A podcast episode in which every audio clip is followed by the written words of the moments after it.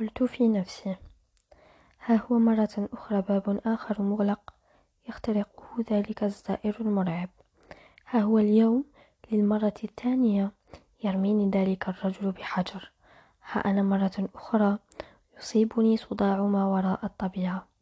في البداية خروج الرجل من باب مكتب المغلق ثم دخول الساعة الرملية خلف نافذة المقبرة المغلقة. لا هناك ظاهرة ثالثة. الصوت خلف باب الشقة بل هناك رابعة. ما الذي أتى بالدفتر؟ إذا كان من رأيته كان ميتا. هناك شيء ما يجري ولا أفهمه. ذهبت إلى التربي القائم على دفن الموتى وحراسة المكان. عطية. رجل متوسط طويل يميل إلى السمرة يبدو في الستين من عمره.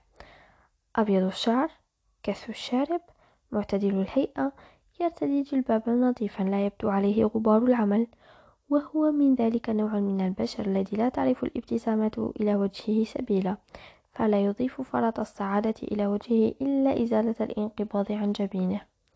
قلت له هناك شيء سقط مني أثناء دفن أحد الأصدقاء. فقال ليس لدي أي مفقودات. قلت لا لقد عثرت عليه بالفعل ولكني أريد مساعدتك لالتقاطه فنظر إلي التربي في ريبة وقال وهو يهز رأسه مستفترا. أي مقبرة؟ قلت مقبرة الأستاذ جلال فريد. إنها في نهاية الطريق يا قال التربي مقاطعا. أعرف أين هي جيدا. يبدو أن كل أصدقائه أسقطوا أشياءهم يوم جنازته. قلت ماذا تقصد؟ هل أتى أحد هنا ليبحث عن أشياء من قبل؟ قال نعم كل يومين يأتي أحد لأستخرج له أشياء من وراء الحاجز الحديدي لا أعرف متى سيتوقف ذلك الرجل عن العبث والاستقرار في قبره. قلت ماذا تقصد؟ هل يعبث الموتى قال يا أستاذ لقد أمضيت أربعين عاما أدفن الموتى وأرعى هذه المقابر. لقد رأيت ألاعب الموتى وسمعت كلامهم ولكن جلال هذا لم أرى أحدا يفعل مثله. أصدقني القول هل سقط منك شيء فعلا أم أن جلال أخذه منك؟ قلت بصراحة لقد أخذه مني شخص يشبه جلال أو هو لم أعد أعرف أو أفهم شيئا. ولقد حدثني حدثني عن عبد الموت الذي تكلمت عنه. كيف هو؟ قال اجلس لتشرب الشاي وسأذهب لأحضر لك ما فقدته ثم أحكي لك القصة.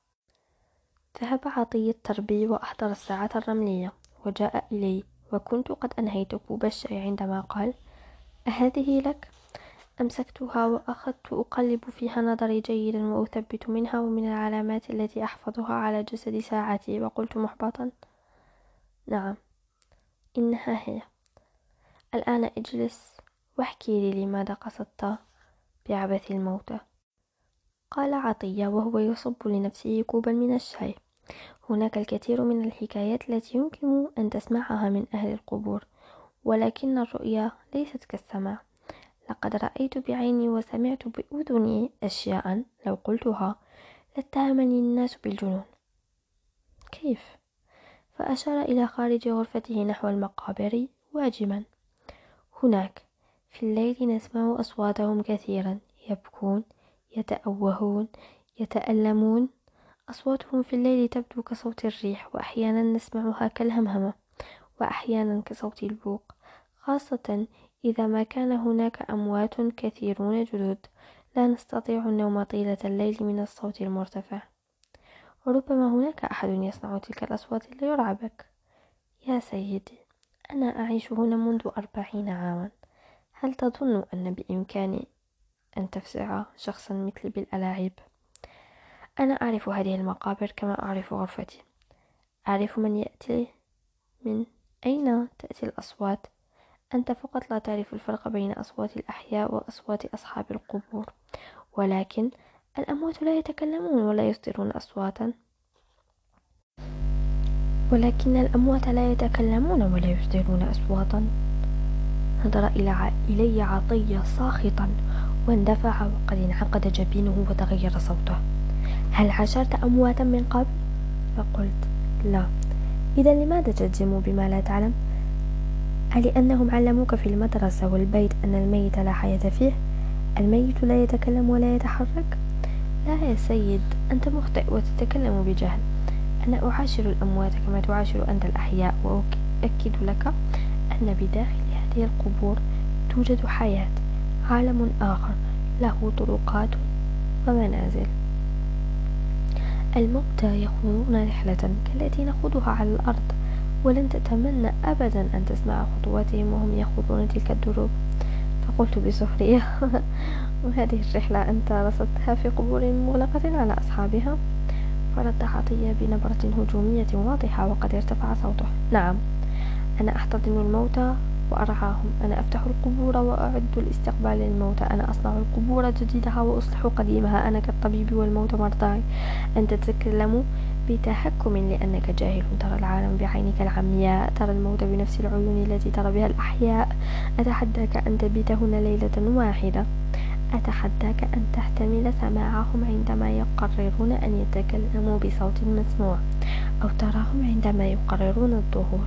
أو تتلقى منهم رسالة. عندما يطلبون. فقلت برفق وقد أدخل صوته وكلامه على نفس الفزع.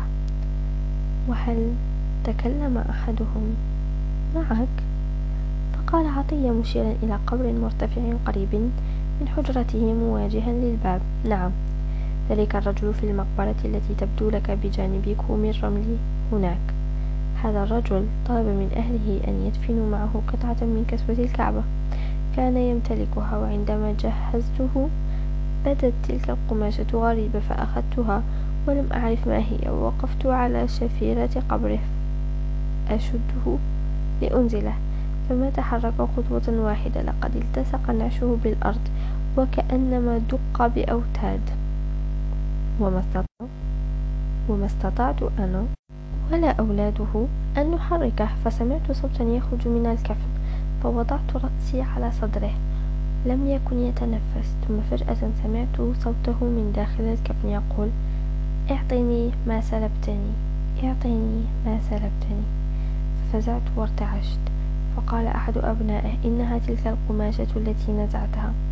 فوضعت القطعة فوق الكفن فتحرك الجثمان كأنما يتحرك وحده وأنزل في القبر بلا أدنى مقاومة. يمكن أن تكون خدعة. ممكن لولا ما حدث بعد ذلك بعام. ماذا حدث؟ مات أخوه فتحت المقبرة لكي أجهزها فوجدت قطعة القماش فأثارت فضولي. أخذته لأنظر ما هي ودفنت أخاه وأغلقت القبر ونسيتها. وعندما تذكرت نظرت إليها فإذا هي قطعة من كسوة الكعبة فاحتفظت بها في خزانتي. فجاءني ذاك الرجل في المنام وقال لي أعد لي ما سلبتني يا لص. فقمت مفزوعا وجلست حزينا على فراشي وبدأت أبكي فوجدت ابني يدخل مفزوعا ويقول يا أبي أدركني هذا القبر الذي فتحناه في الصباح يخرج منه صوت مفزع. فقمت وذهبت إلى القبر فإذا بي أسمع أنينا يخرج من القبر يرتفع وينخفض ولكنه لا يتوقف. أنين به بكاء شديد بكاء ليس كبكائنا إنه صوت مكتوم. يملأ حرقته وعذابا وعجزا. ففهمت الأمر وأخذت القماشة وفتحت القبر ورميتها عليه وأغلقت القبر فورا. فتوقف الصوت ولم يعد. ولكن ما أصاب قلبي بالفزع أني عندما رميتها عليه وذهبت أغلق القبر سمعت صوتا يقول وحسرة لا تستبعد أن تكون مجالستك للموتى قد أثرت على عقلك. هناك أعراض كثيرة تشبه ذلك يتعرض لها الكثير من الناس. نتيجة الضغط السلبي الذي يتعرضون له من وظائفهم وأعمالهم. فقال عطية وقد نفذ صبره حسنا هل أنت ممن يصابون بالهلاوس السمعية بسبب الضغط العصبي؟ قلت متعجبا. لا. حسنا تعال معي. إلى أين؟ لن أقول لك حتى لا تتأثر وينعكس ذلك على سمعه. على سمعك عفوا. ثم انطلقنا إلى مقبرة قديمة في وسط القبور. كانت بناء وسط القبور القديمة. إذا فتح الباب يظهر سلم يقود إلى الأسفل حيث فناء المقبرة.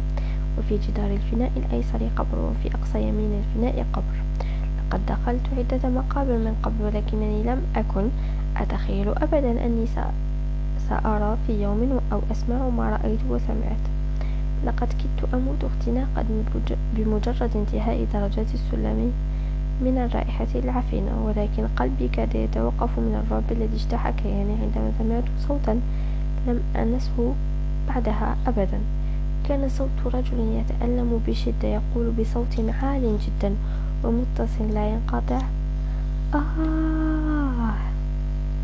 يقولها طويلة متصلة.